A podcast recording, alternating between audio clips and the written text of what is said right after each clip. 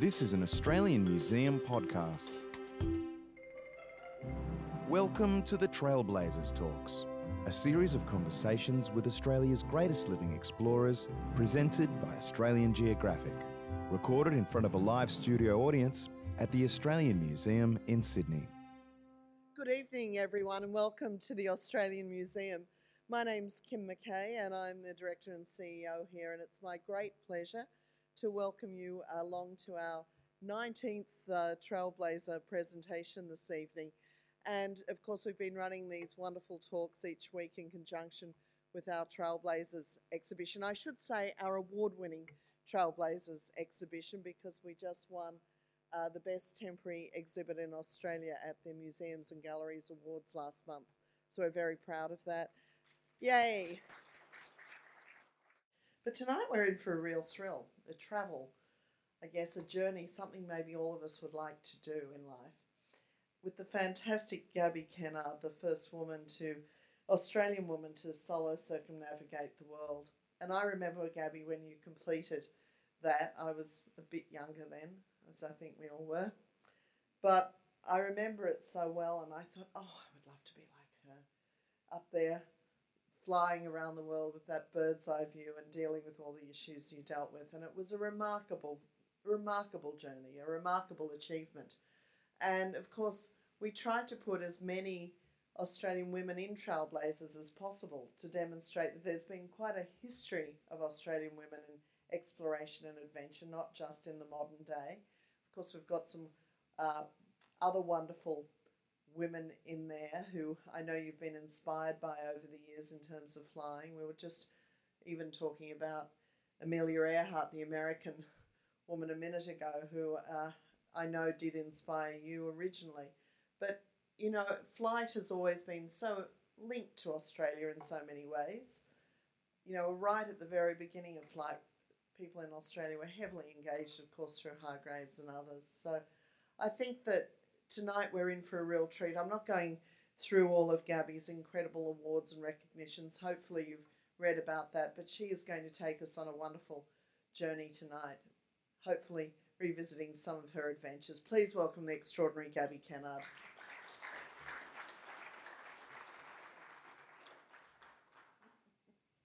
Oh dear. Thank you so much for a lovely introduction, Kim. Um, I feel very honoured, I must say, to be included in this Trailblazers exhibition because I know there are lots and lots of wonderful uh, trailblazers in Australia, and um, I'm very honoured. Anyway, thank you for including me. I thought that I might show you a short video to give you a, um, a bit of a flavour of the flight and then speak for a few minutes and then pass it over to you because I think that um, interaction with you and answering your questions is really much more interesting than you listening to me rabbit on. Uh, so what I'd like to do is show the video, Scott. Thank you.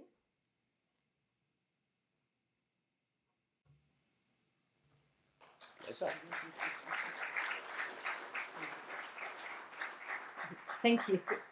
Gosh, what an experience. And that was 27 years ago, as you could probably tell from the way I looked. anyway, so much technological development has happened in that 27 years. And uh, my flight was before email, um, and now, of course, everybody is using a mobile phone. Um, of course, no GPS, um, which is just such a wonderful tool for people that fly and drive cars. Um, I can't imagine life without my without that technology. Actually, no Instagram or Facebook. Um, and I and frankly, if I lose my phone for about ten minutes, I'm I'm in a panic. anyway, recently in Europe, I'd like to share something with you. I had an experience uh, which took me back vividly to the day I arrived home at Bankstown on the 10th of November 1989. I remember vividly standing on the rostrum uh, with Kathryn Greiner, Kay Cottee, Dawn Fraser, and good old Bronwyn Bishop. Um, and it was drizzling. Uh, there were lots of colourful umbrellas, policemen, noise, about 2,000 people, and my children close by, contrasting to the day that I departed 12 weeks prior with only 20 friends and family there. But the M- MC asked me to speak, you know, wanted to, me to say something illuminating and how it all was. And unfortunately, I was absolutely speechless. I couldn't say a word. Completely couldn't say a thing. But one of my friends shouted out, who was down down there in the in the group. Um, he shouted out, "They took the wall down for you. They brought the wall down for you." And of course, he was German and living in the Blue Mountains. I had no idea what he was talking about because on my trip, I, I had no contact really with anybody and I didn't know what was going on in the world. But later, I realized what he meant. He meant um, the Berlin Wall. And it was the 9th of November in Germany that day, um, the day of reunification of East and West Berlin. And when I saw the remainder of the wall in Berlin recently, um, only about a week and a half ago, I that day came flooding back to me in, with such technicolor. I mean, it was just just amazing, and I haven't really um, thought about that sort of thing. Uh, and and in fact, it, you know, because it's 27 years ago, um, it's it's a bit hard to recall. Really, it's almost like it was another lifetime ago. But I thought what I might do is give you a few little statistics about the flight, and then maybe we can you can ask me questions because there's so much I could tell you and I don't want to bore you. Um, the aircraft was um, a nine year old Piper Saratoga, which was a great aeroplane with a 300 horsepower engine, a reconditioned Continental engine.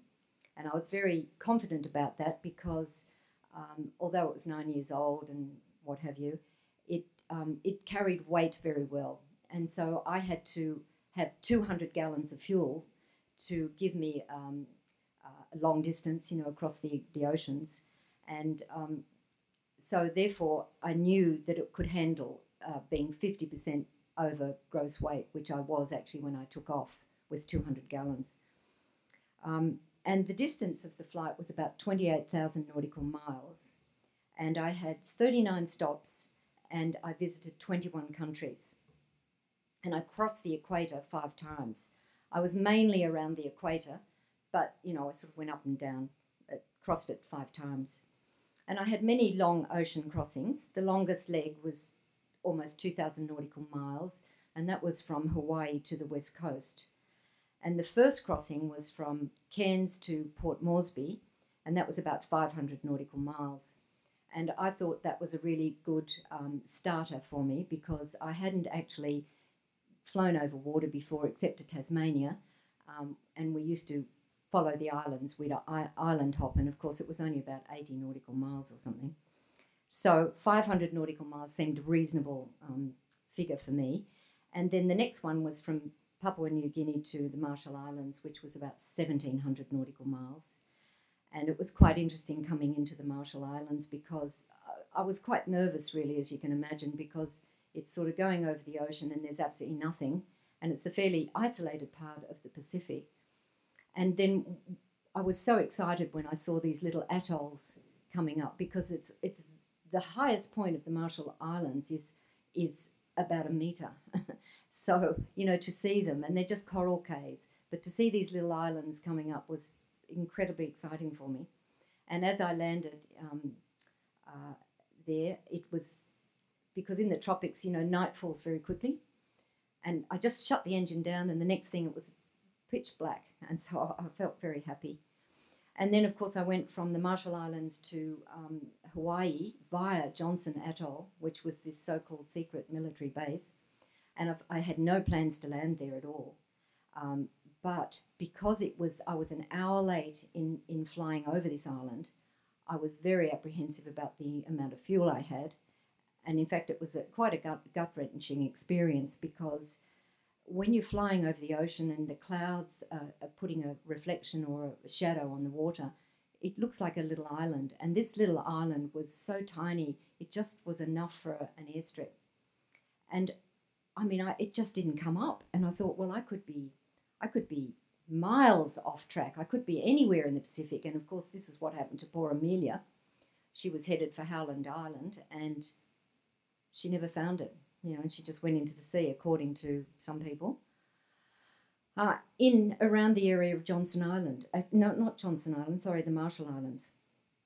Anyway, and then from Hawaii to the west coast, which, as I said, was the longest leg of 200, and then South America to Africa across the South Atlantic was about 1700 nautical miles, you know, which was quite something really. And as for the navigation, um, I did borrow a, a fantastic, what I thought was a wonderful, wonderful thing called an Omega navigation system. But of course, unfortunately, it was very, it was a very poor tool.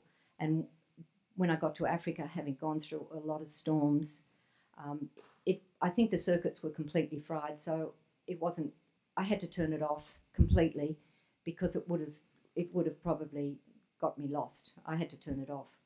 And unfortunately, there were very few places where I could get it repaired. And so basically, um, I suppose you could say that it was uh, the navigation was called was really dead reckoning, which is like the pioneers. Um, and of course, GPS came out, I suppose, about I think about 12 months after I completed my flight. But in, but now I think it would be good to if you ask me questions because that way it's far more interesting for everybody, I reckon. So, would you like to ask me something? Don't feel feel shy. Um, I'll kick off, Gabby. Oh, I just I wanted to know when you were uh, realised you were down on you were running late, and you wanted to land at Johnson Island, and you obviously called Johnson Island on the radio. yeah. How did the Americans respond, wanting to take an unknown person onto their base? Well, they didn't answer me at all because. it's always a good way. Thank you for asking that one. No, they didn't answer me because you see, they the, nobody was allowed to land there, except for special flights that were approved, and um, so they weren't expecting anybody that day.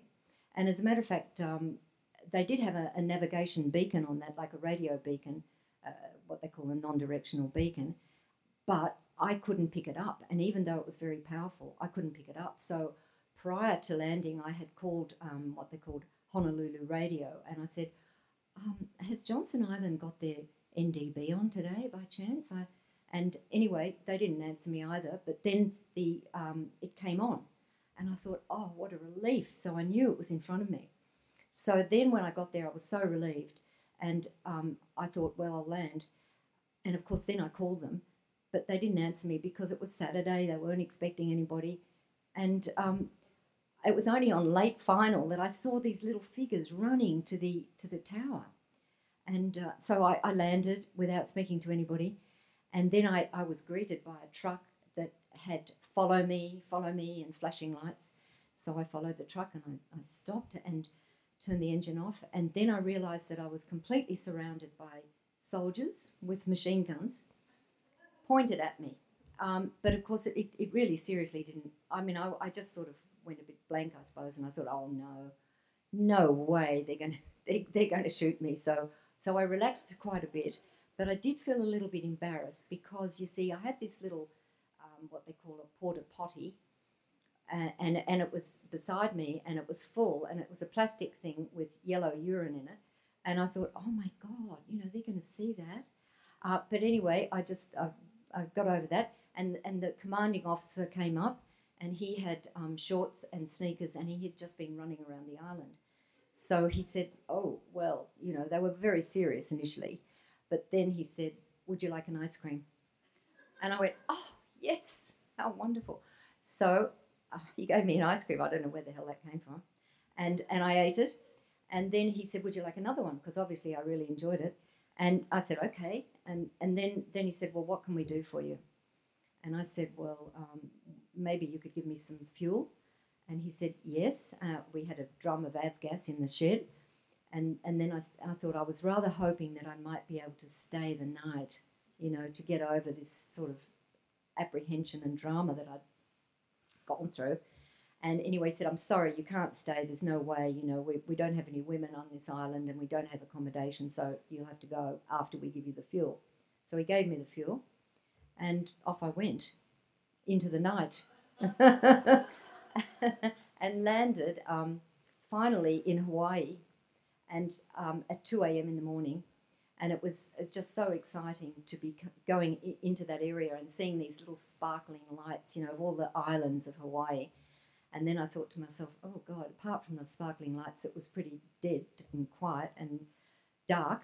And I thought, well, gee whiz, I hope I can find the, the airfield, all right? And then, of course, luckily, I then saw this, you know, this high intensity, light, high intensity lighting with an arrow sort of pointing towards the runway. And I landed, and then when I landed, it was quite strange because I, I didn't know where the hell I was going. It was all very dark, and there was nobody around. And so I just kept taxiing, and I did ask for guidance, and they very reluctantly gave me some taxi guidance. And then I stopped, and um, the a car came up and then took me for processing, immigration, and so on. So that was that. Quite exciting. Hi, Thanks. Gabby. I'd just like to know what prior experience you'd had of flying, please, before you took on this momentous Right. trip. Well, I didn't have a lot of experience actually, um, and in fact, to get sponsorship, you know, because that's what I, I needed to get sponsorship. Um, I had to sort of exaggerate a little weeny bit, and I had studied quite a bit though. I didn't have a lot of practical experience. I think I honestly had at the most maybe 450 hours, um, but I had studied a lot, as I said, and I got my commercial license, and I had a class one instrument rating um, but very little practical experience. Yeah. But I, I had to exaggerate that experience because, you know, I needed sponsorship. Because I didn't, when I organised the flight, I didn't have any money particularly. Um, and so I had to create the whole thing from nothing. And I had to get very professional um, in my approach to would be sponsors. And so I ended up you know, getting enough, and I borrowed the money on my house. I mortgaged my house in order to buy the aeroplane, and then I just relied on sponsorship. And Dick Smith was the first one to give me five thousand dollars, and then once he gave me five thousand dollars, other people came and gave me five thousand dollars and ten thousand dollars and what have you. Thanks so much. It's really interesting. What I, the deeper question I want to Mm. ask is what actually really drove you to want to do this? What what were you trying to achieve? And Right. the sort of lesser question is what did you do about money when you had to buy fuel in all these weird places? Right. well, um, I, I actually, uh, you know, apart from the sponsorship and getting the aircraft sort of equipped, I really didn't have any cash. Um, but what I did is I got credit carnets for the fuel. You know, so I had a carnet for Shell, BP, um, whatever, mobile, and so. And I worked out, of course, where I could get all this fuel. And of course, I, the flight plans I did, I spent a year organising it. So I had the, the fuel carnets, which was wonderful. And then at the last minute, the, the night before I left, um, my husband's brother came to me um, and he gave me um, the equivalent of um, 5,000 Australian dollars, which was I was very grateful for. I did, in a way, I was rather proud and I, I didn't really want to accept it, but I thought, well, I don't have any more, I don't have any money. So it would be a very good idea to have that. So that that uh, was the money situation. And as for the, it, it was a very slow evolution of why I wanted to do it really. And it comes, it goes a long way back. But I suppose one very very strong uh, reason was that I thought that if I could create this dream, make this dream a reality, which seemed very difficult considering I had no aeroplane, no money, no nothing, a single mother with two children, um, if I could actually make this happen, other people could say, well, gee, you know, I can, if she can do that, I can do what I want.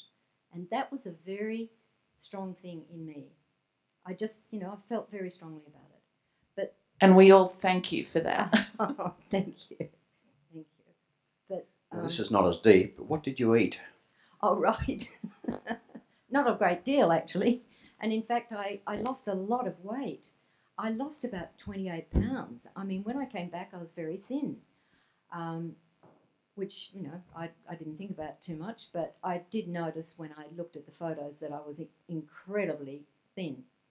Um, because what would happen is that I would often leave, uh, get up at before dawn, leave at the crack of dawn, and fly, you know, all day, maybe 10 or 12 hours, maybe.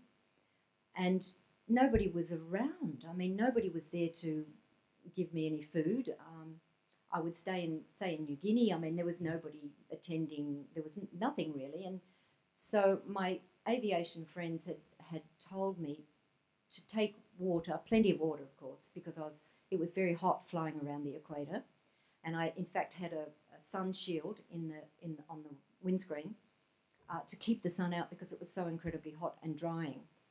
Uh, so I just had two liters of water at least. Maybe I even had four liters of water, and I had some lollies. I had some sweet things, which was good for keeping the blood glucose level up. Um, and I might have taken a bit of fruit or something like that. But anything I did take dried out so badly I couldn't eat it. Um, so I, I, I ate well when I landed, um, you know, and had a dinner or something. And then I, if I could have breakfast, I would. But, but it, it, often it wasn't available. So lots of water, and uh, not not a great deal of food. And 28 pounds lighter when I got back. so that's the way to go on a diet. But I wouldn't really recommend it. Not, not really. I think the 5 2 diet, and I'm sure you've probably heard of that, is a good one. And that works. And Thanks, what I do. Gabby. Good. Um, uh, what wa- what do you think was the worst experience that you had um, Right. on the trip, and also uh, what happened to the plane after the trip? afterwards, right. Well, I think the worst experience was definitely after I had left Hawaii. I went actually to the southernmost, the big island of Hawaii, because it was a tiny bit closer to the mainland of um, the US. And I took off. I, my, I normally would take off late afternoon, maybe about five o'clock, and then fly all night so that I could, I could take off in the daylight and land in the daylight because when you're really tired and fatigued, you know, you need that that that sort of going for you. So I had a hundred gallons um, in the inside of my aircraft, and just one seat, right, and all these series of tanks, and I had fifty gallons in each wing, which was the normal sort of um, amount of fuel that it had, and and so this complica- I had this complicated uh, switching sequence from one uh, tank to the other that was inside the aeroplane. And the reason for that was to keep the air, aircraft stable and in balance. And the reason I had all these ri- ridiculous tanks was because I wanted to be an Australian and I wanted to have um, a VH registration, which meant that I, it was an Australian aircraft, right? And I had a VHGKF, Gabby Kennard flight, because I could choose that. But it wasn't really very safe um, because the Americans, when they ferry aircraft, they have one big rubber bladder of a tank, which is so much more sensible because it just feeds directly into the normal um, aircraft um, fuel tanks, and it's and it's not a problem. But with all this switching from one to the other, like I had one tank in the nose, I had two behind me, and then I had um, two on the top of that. Uh, so I had a whole lot. I had about six tanks. But anyway, the switch which enabled me to change from one tank to the other was not behaving normally. And so I, I just had a very extended time on the first tank, which was in the nose. And then I went, and I thought, that's strange. This, this fuel is lasting longer than it should. Um, and I thought, well, maybe I'm getting some divine assistance or something. And then I thought, oh no, that's not right. And I was absolutely puzzled. But what had happened and so then when I when when it um, I switched again, it, it's the, the engine stopped, and here I am, and it's at night. It's all dark, and I'm over the ocean. I'm only at about eight thousand feet above the water, and the engine stopped. Well, I couldn't believe it, but I, I knew that there was something wrong, and so what I did is what you're taught to do. You go through this emergency thing go back to your main tanks, which were the, the wing tanks. So I went back to the tanks. But by that, but I had lost about two and a half thousand feet and not a long way to go. And I was just terrified, as you can imagine. And I realized that what, why people come to grief is because often they panic. They go into, you know, they can't think. And I, I just remember I, I had this vision of my kids and I thought, oh my God, I've got to work this out and you know because I've got to get back. But the easiest thing in a way would have been just to say, "Oh, bad luck, you know, I'm dead. Oh, okay," and just go into the ocean. I mean, that would have been the easier thing. The hard thing was to think. So, because once I went back to the main tanks, then I had to get back to the auxiliary fuel, all this stuff, and work out. And sometimes when I switched to another tank, I thought it worked and the engine kept going, and sometimes it's, it cut out. But I got better at switching to the main tanks and then, you know, trying, because it so it was just trial and error. And that was terrifying. I mean, five times the engine stopped between um, Hawaii and, um, and the west coast. And the thing is, when it first happened, I was 700 miles east of Hawaii and I knew I couldn't get back. So I had to keep going. And so that, that was really, I mean, wearing to put it mildly. When I got to California, I was just worn out. And in fact, all my, my, my body was sore because the tension in my muscles, it was a bit like having a car accident, you know, afterwards, after you, you know, and you feel sore. So um, I, I, it was very difficult for me after that, actually, to take off and continue. I felt like going home, you know, I felt like quitting. But and it was the most unusual experience that quitting thing. I was in California, right? I was supposed to take off and then go to Memphis, I think, or wherever my next stop was. And I got in the aeroplane and I filed a flight plan. And I was supposed to take off, and I was being very professional, you know, yes, blah blah, and to the uh, tower. And then I just had this like I just start shaking, and the sweat just came out of, out of me, and I, I just couldn't go. And I thought, oh my God, this happened three times. Can you believe it? And then I went back to the, um, on the third time, I went back to the um, little waiting room in, on the airport. And it was so weird because this guy came on the television and it was, it was the hour of power. I don't know whether you ever remember it. Um, what was his name? Um, in the Glass Cathedral in, in California. He was a, um, you know, a, padre, you know, a very positive sort of guy. Anyway, he was saying, You've got to break through your barrier of fear. And I thought, Right, you know, he's talking to me. and I honestly and truly thought he was. He said, You've got to do it. You've got to, you, if you're going to make it, you've got to break through that barrier in life. You've got to do it. And so I thought, Okay, right. So I got out, went back into the aeroplane and started up, did the rigmarole, was all very professional in my communication with the tower, took off, and as soon as I lifted off the ground, I, I thought, oh my God, you know, that's no big deal. Fine. And instead of doing a 10 hour flight that day, I thought, take it easy, do a five hour flight. So that's what I did. But that, they were the most frightening, that was the most frightening thing, apart from the storm over, the, over Africa on, in the South Atlantic which was unbelievable. Unbelievable.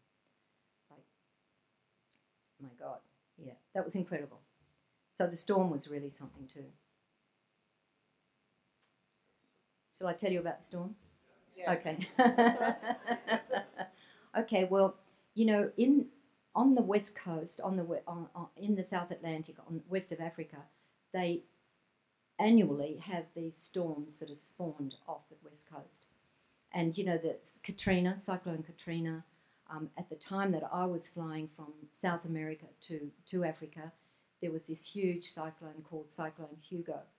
And in fact, I could see the cyclone uh, in the air and I deviated because it, was just like a, a, a, round cloud with a black hole in the middle of it and I could see it quite clearly.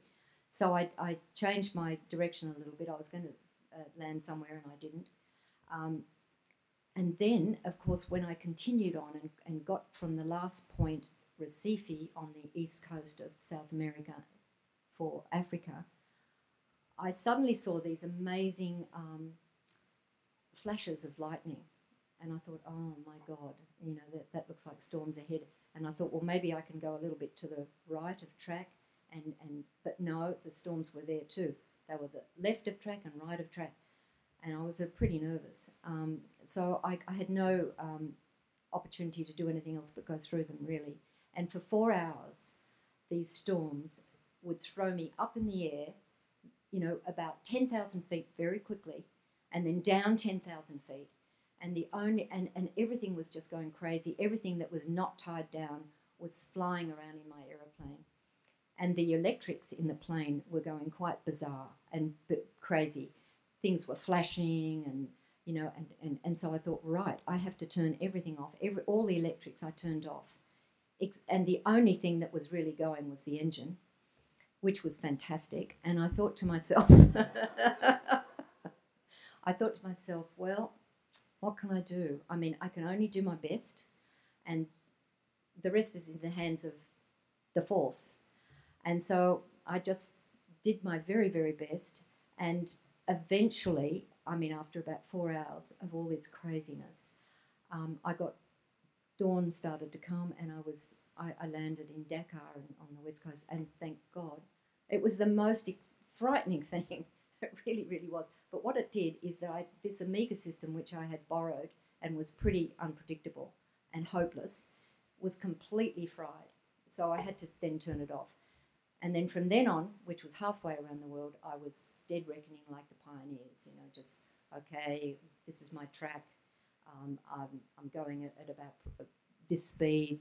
I should arrive at my destination. And, and also, I had to be very, very careful with drift because in aviation navigation, there's this rule that if you are one degree off track in 60 miles, you're 60 miles off track. And of course, if you're going 1700 miles across an ocean without any way of um, assessing your, your position, you, you know, you, it's a hopeless situation. So I, I was very, I became very accurate and careful about never offsetting for drift more than four degrees either side of track. And of course, when these great storms were happening, there was lightning flashing here. I thought, oh my God, okay, I've got to go to the right of track, and, and I would and I would seriously change my, my track, and then there'd be a great um, lightning strike there, and I'd go, oh my God, okay, I'll go left of track.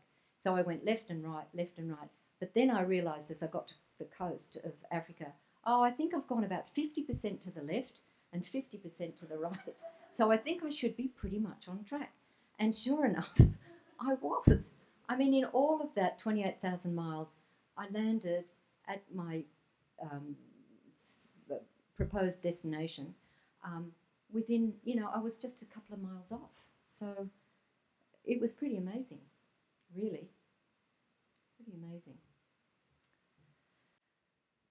So I really enjoyed that. yeah, there's another question there. Yeah, hi. right. Um, I was one of the 2,000 people to greet you at Oh, Bankstown. really? Thank you. Um, I was one of three aerobatic female pilots Really? at the time, and sort of wondering, um, you know, your journey afterwards.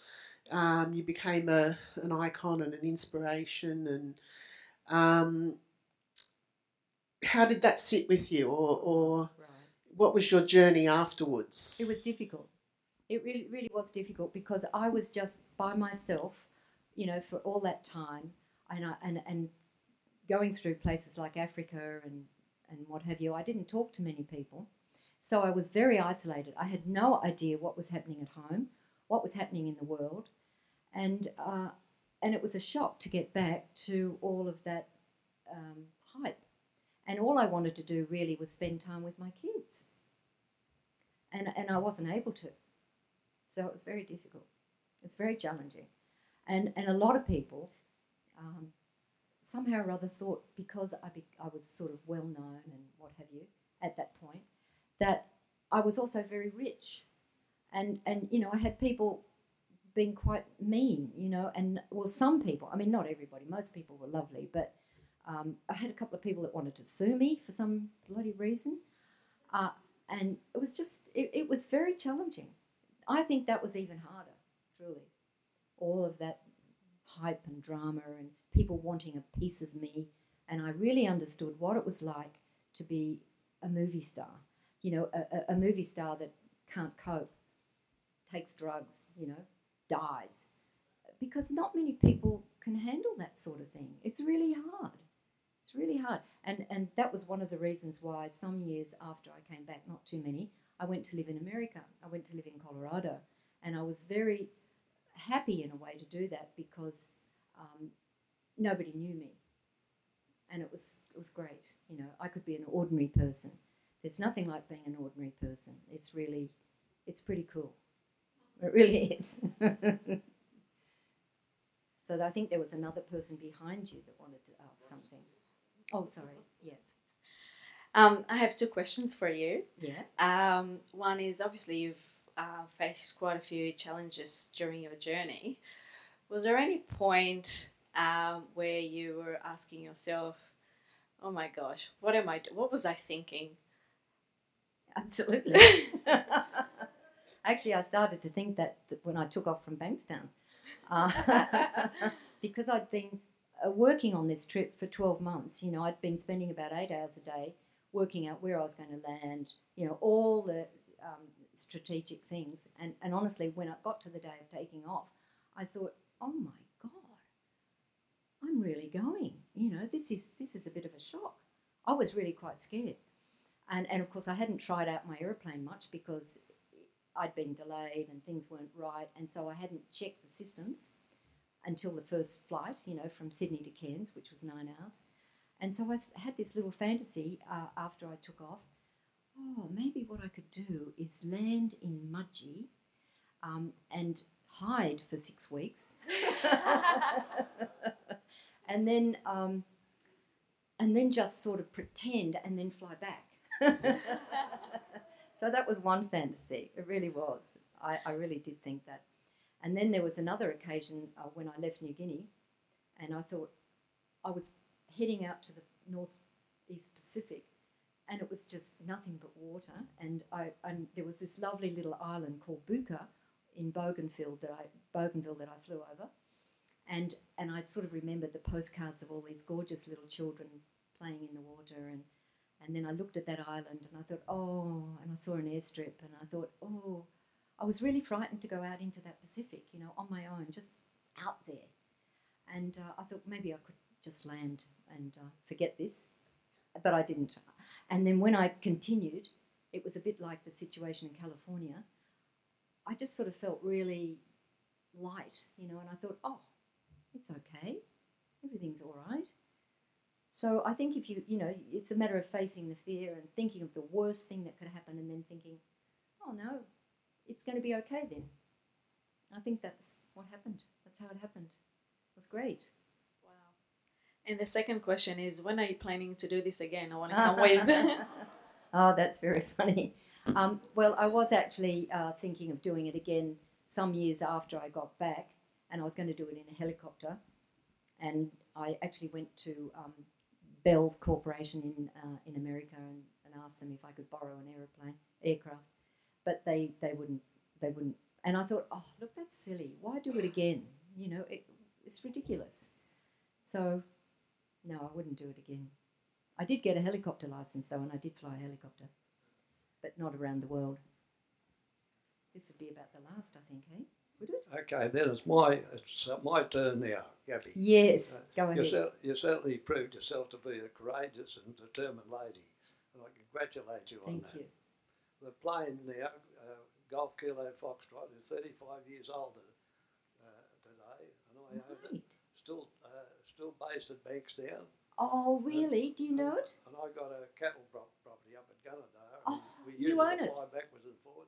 My son Matt, he, he, he does the flying. I'm, I'm getting a bit old and wobbly now. Wow, isn't that great? But the plane is a beautiful plane to fly. We love it. Fantastic. And it's still going well. Oh, that's wonderful. And, one day it should finish up in a museum. yes, I, So- I agree. So if you want to buy it back, just let me know. oh, well, I'm so glad to hear that. That's very, very special. Thank you for looking after it. It's has it still got the plaque in it that says what happened? Oh, wow, that's special. Yeah. Oh well, thank you for coming, telling me that. Just oh, one more. yeah. Thank you for following your dreams and inspiring us. What is your next dream? Well, um, my next dream is to win the Archibald Prize. I'm an artist now, and I've been studying art and, and painting for the last, well, I, I guess I've been doing it a little bit all my life, but um, more so in recent years. I went to study at uh, the National Art School and I guess that is something that I would really like to do. So I'm working on it. Okay, one last. Were you feeling lonely on the plane? Yes, I was. yeah. Can I, just was. add, Elizabeth wanted Yes. to know did you sing or talk to yourself while you were travelling? Yes, I did. I sang and I talked to myself. Yes, and I imagined that I had a committee um, of of pioneers, pioneer aviators that were helping me, and so I would talk to them, and somehow or other I really believed it. Um, I think that um, you know you hear about people on ships out at sea and what have you, and they they have these um, visions of people and what have you. Well, I think that's the sort of thing that happened to me, and I sort of believed it, and it was very comforting.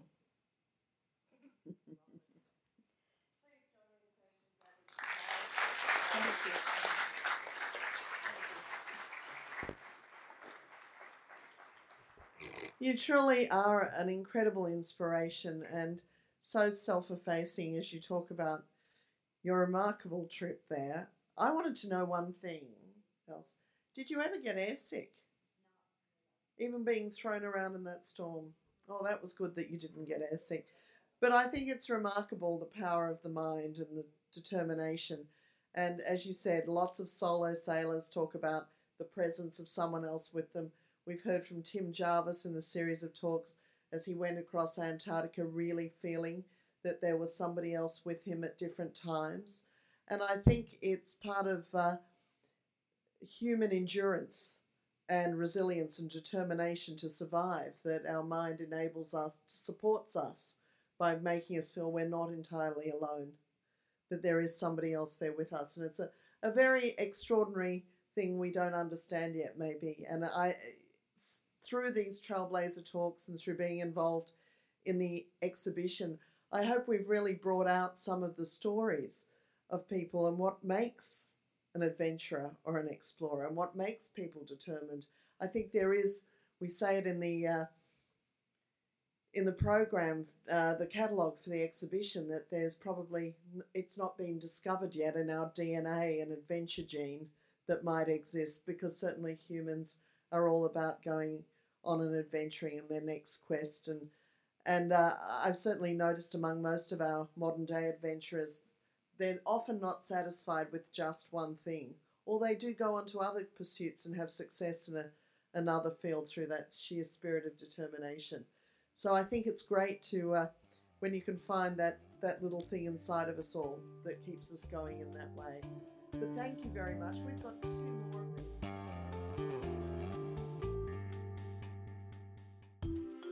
This has been an Australian Museum podcast.